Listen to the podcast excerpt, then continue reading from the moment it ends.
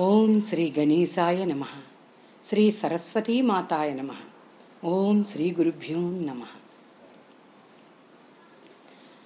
శ్రీమాత శ్రీ మహారాజ్ఞి శ్రీమత్సింహాసనేశ్వరీ చిరగ్నికుండ సంభూత దేవకార్య సముద్యత.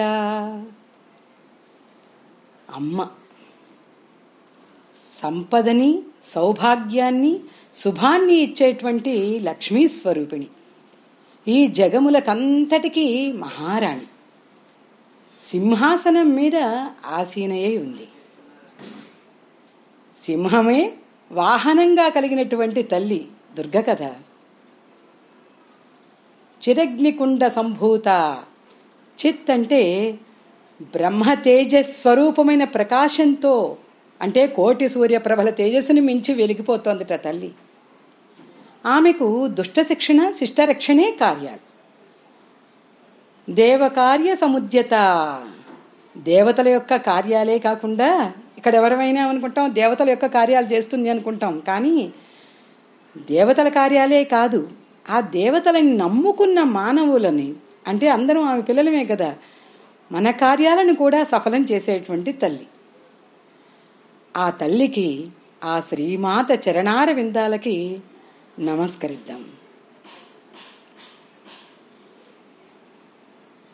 సమా సుమేధ మహర్షి సమాధికి సురధుడికి ఆ దుర్గాదేవి మహాత్మ్యాన్ని చెబుతూ ఉన్నారు. అలా రంభుడికి మహిషాసురుడు రక్తబీజుడు జన్మించారు. అమిత పరాక్రమంతులుగా వాళ్ళు చాలా బలంగా పెరిగారన్నమాట. కొంతకాలం తర్వాత మహిషుడు రాజయ్యాడు. కొంతకాలం బాగానే గడిచింది. అయితే మహిషుడి మనసులో ఇంద్రుడిపై పగ. దేనికి? తన పినతండ్రి అయిన కరంభుణ్ణి ఇంద్రుడు చంపాడు కదా? ఎలాగైనా సరే ఆ ఇంద్రుణ్ణి దేవతలని జయించాలి అనుకున్నాడు. అతడు మామూలుగానే బలాఢ్యుడు. అయినా సరే దేవతల్ని జయించాలంటే తాను వరాలు పొందాలి అనుకున్నాడు. అందుకు మార్గం ఏమిటి తపస్సు అని నిర్ణయించుకున్నాడు. మేరు పర్వతం మీదకి వెళ్ళిపోయాడు. బ్రహ్మదేవుడి గురించి తపస్సు చేయడం మొదలుపెట్టాడు. అలా చేస్తూ ఉన్నాడు తపస్సు. అతడు చేసిన చేస్తూ ఉన్నటువంటి ఆ ఘోరమైన తపస్సుకి బ్రహ్మదేవుడు సంతోషపడిపోయాడు. మెచ్చుకున్నాడు. వెంటనే తన హంసవాహనం మీద వచ్చేశాడు. మహిషుడికి ప్రత్యక్షమయ్యాడు. ప్రత్యక్షమయ్యి ఓ మహిషాసురా నీ తపస్సుకి నేను చాలా సంతోషించాను. నీకేం వరం కావాలి? కోరుకో అన్నాడు. వెంటనే మహిషుడు దేవా నాకు మరణం లేకుండా చెయ్యి. వరం ఇవ్వు నాకు ఆ వరమా? అని అడిగాడు. అప్పుడు బ్రహ్మ నాయన నీవు కోరరాని కోరి కోరుతున్నావు. ఈ సృష్టిలో జన్మించింది ఏదైనా సరే నశించిపోవలసిందే. ఈ సృష్టిలోని చెట్లు కానీ చేమలు కానీ కొండలు కానీ గుట్టలు కానీ వాగులు కానీ వంకలు కానీ అన్ని జీవరాశులు కూడా కాలం తీరాక నశించిపోవలసినవే. అందువల్ల ఈ వరం తప్ప ఇంకేదైనా వరం కోరుకో అన్నాడు. అప్పుడు మహిషుడు బాగా ఆలోచించి ఓ పితామహ సరే దేవతల వల్ల దానవుల వల్ల మానవుల వల్ల యక్షుల వల్ల నాగుల వల్ల కిన్నెరుల వల్ల ఇలా అందరి పేర్లు చెప్పేశాడండి. ఎవ్వరి వల్ల కూడా నాకు మరణం రాకుండా వరం ఇవ్వు. అయితే స్త్రీ సహజంగానే అవ్వలు కదా? ఆమె నన్నలాగా చంపలేదు. అందుకని ఆమె గురించి నేను ఆలోచించాల్సిన అవసరమే లేదు అని అన్నాడు. అప్పుడు బ్రహ్మదేవుడు సరే నాయనా నువ్వు అడిగినట్టే ఎవ్వరి వల్ల నీకు మరణం అనేది లేదు. నీకు ఎదురు లేదు. కానీ ఎప్పటికైనా సరే నీ మరణం ఒక స్త్రీ చేతిలోనే అని చెప్పి తన లోకానికి తాను వెళ్ళిపోయాడు. ఇతడు అసలే రాక్షసుడు. ఆ పైన బ్రహ్మదేవుడి వరం తోడైంది. ఇంకా విజృంభించేశాడు. ఎలాగైనా సరే అన్ని లోకాలు జయించేసేయాలి. తనే పాలించాలి అనుకున్నాడు. వెంటనే చిక్షురుడు అని ఒక సేనాధిపతిని పిలిచేశాడు. పిలిచేసి పదండి మొత్తం భూమండలాన్నంతా వశం చేసేసుకోండి. జయించేయండి అన్నాడు. అంతే రాజాజ్ఞ కదా?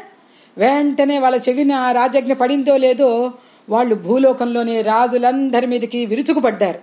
విరుచుకుపడి దొరికిన వాళ్ళని దొరికినట్టు ఓడించారు చంపారు అల్ల కల్లోలాన్ని సృష్టించి భూలోకాన్ని అంతా జయించేసి మహిషుడి పాలనలోకి తెచ్చేశారు.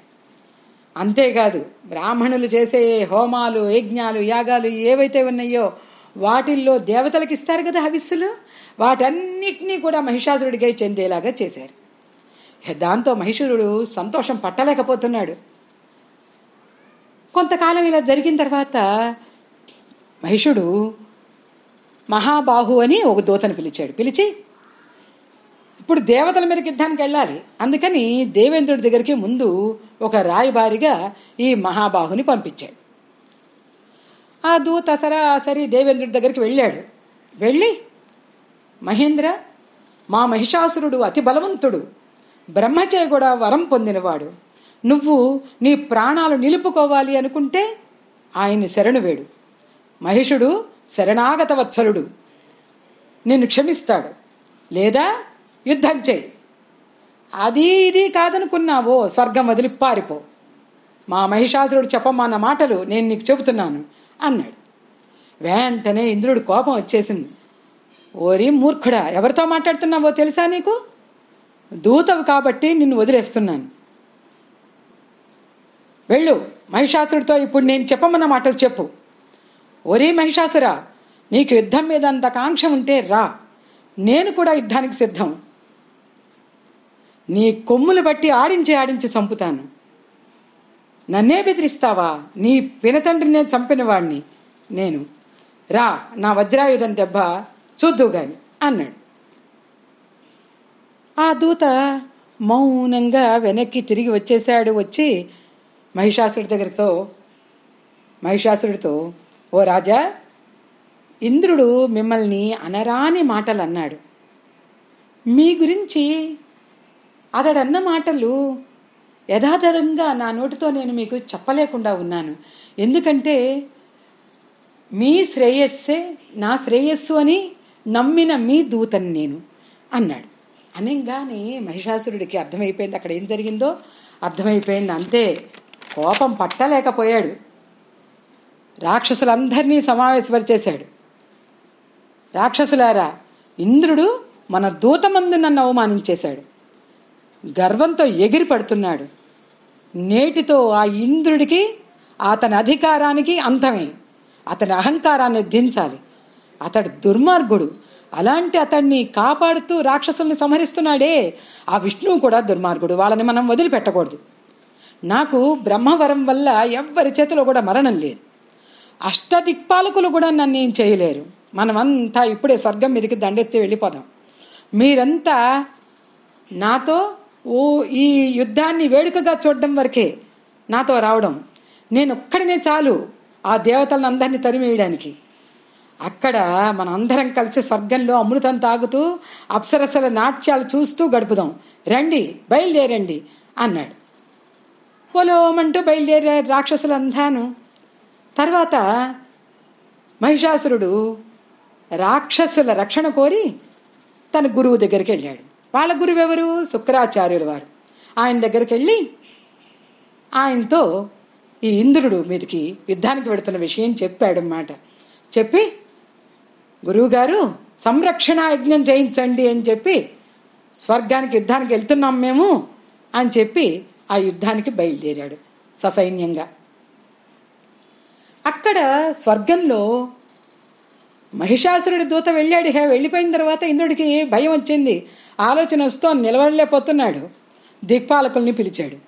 ఓ దిక్పాలకులారా రంభుడి కొడుకు మహిషాసురుడు. వాడు బ్రహ్మ నుండి ఎన్నో వరాలు పొందాడు. ఆ గర్వంతో ఉన్నాడు ఇప్పుడు. అంతేకాక అతని పినతండ్రి కరంభుణ్ణి నేను చంపాను కదా అందువల్ల నాపై కోపంతో ఉన్నాడు. దూతను పంపించాడు. నే మనం అతన్ని శరణు కోరాలట లేదా యుద్ధం చేయాలట. అది ఇది కాకపోతే మనం స్వర్గం వదిలిపెట్టి వెళ్ళిపోవాలట. అతడు యుద్ధానికి వస్తున్నాడని వార్త ఇప్పుడే అందింది. ఇప్పుడు మనం ఏం చేద్దాం? అన్నాడు. అప్పుడు వాయుదేవుడు దేవేంద్ర మనం మహిషాసురుడితో సంధి చేసుకుంటే ఎలా ఉంటుంది? యుద్ధ భయం ఉండదు కదా? అన్నాడు. అప్పుడు ఇంద్రుడు వాయుదేవ చెడ్డవాడితో మాటలు పనికిరావు. దానివల్ల ప్రయోజనం ఏమీ ఉండదు. ఇక యుద్ధం అంటావా? జయాపజయాలు దైవాధీనాలు. దాని గురించి మనం చెప్పలేము. ఇక వాడన్నట్టు ఏ కొండల్లోనో కొనలోనో తలదాచుకోవాలి. కానీ ఏదైనప్పటికీ కూడా ఆలోచించే నిర్ణయం తీసుకోవాలి అన్నాడు. అప్పుడు దేవతలందరూ ఇంద్రుడితో దేవేంద్ర నీవే నిర్ణయం తీసుకో. నీ నిర్ణయానికే మేము కట్టుబడి ఉంటాం అని చెప్పారు. అప్పుడు దేవేంద్రుడు దేవతలారా ముందుగా మనం ఆ రాక్షసుడి సైనిక బలం ఏమిటో తెలుసుకుందాం. అప్పుడు ఏం చేయాలో ఆలోచిద్దాం అన్నాడు. అనడమే తడవు. గూఢచారులను పిలిచాడు. వాళ్ళకి చెప్పాల్సినవన్నీ చెప్పి పంపించాడు. వాళ్ళు వెళ్ళారు. అక్కడ చూస్తే అనంతమైనటువంటి సైన్యం. ఆశ్చర్యపోయారు. పరుగు పరుగును వచ్చారు. వచ్చి ఇంద్రుడికి చెప్పారు. అమ్మో అనంత సైన్యం అక్కడ. అంత సైన్యంతో వస్తున్నాడు స్వర్గానికి పోరుకు వస్తున్నాడు తరలి వచ్చేస్తున్నారు వాళ్ళంతా మన మీద పడిపోతారు అని చెప్పి చెప్పేశారు. అంతే ఇంద్రుడికి గుండెల్లో దడ మొదలైంది. కానీ పైకి తెలియనీయకుండా గంభీరంగా సరే మనం కూడా పోరుకి సిద్ధం అవ్వాలి ఇప్పుడు. మన సైన్యాన్ని సిద్ధం చేయండి. పదండి యుద్ధానికి బయలుదేరదాం అన్నాడు. వాళ్ళందరూ సరే సరే అంటూ సరే అంటూ యుద్ధానికి బయలుదేరారు. వాళ్ళని బయలుదేరమని చెప్పి ఇంద్రుడు ఏం చెయ్యాలో తోచక తమ గురువైన బృహస్పతి దగ్గరికి వెళ్ళాడు. చూసారా గురువు ఎంత ముఖ్యమో? అక్కడ రాక్షసరాజు ఏం చేశాడు యుద్ధానికి బయలుదేరే ముందు? శుక్రాచార్యుల వారి దగ్గరికి వెళ్ళి విషయం చెప్పి ఆయన ఆశీస్సులు తీసుకున్నాడు. అలాగే ఇక్కడ ఇంద్రుడు ఏం చేశాడు? తన గురువైనటువంటి దేవతల గురువైనటువంటి బృహస్పతి దగ్గరికి వెళ్ళాడు. ఇదంతా ఏ పని చెయ్యాలన్నా ముందుగా గురువు యొక్క ఆశీస్సులు మనకు ఉండాలి అని తెలియజేయటం అన్నమాట. ఇప్పుడు మనం కూడా మన గురువుని ప్రార్థిద్దాం. జై శ్రీ సాయిరామ్.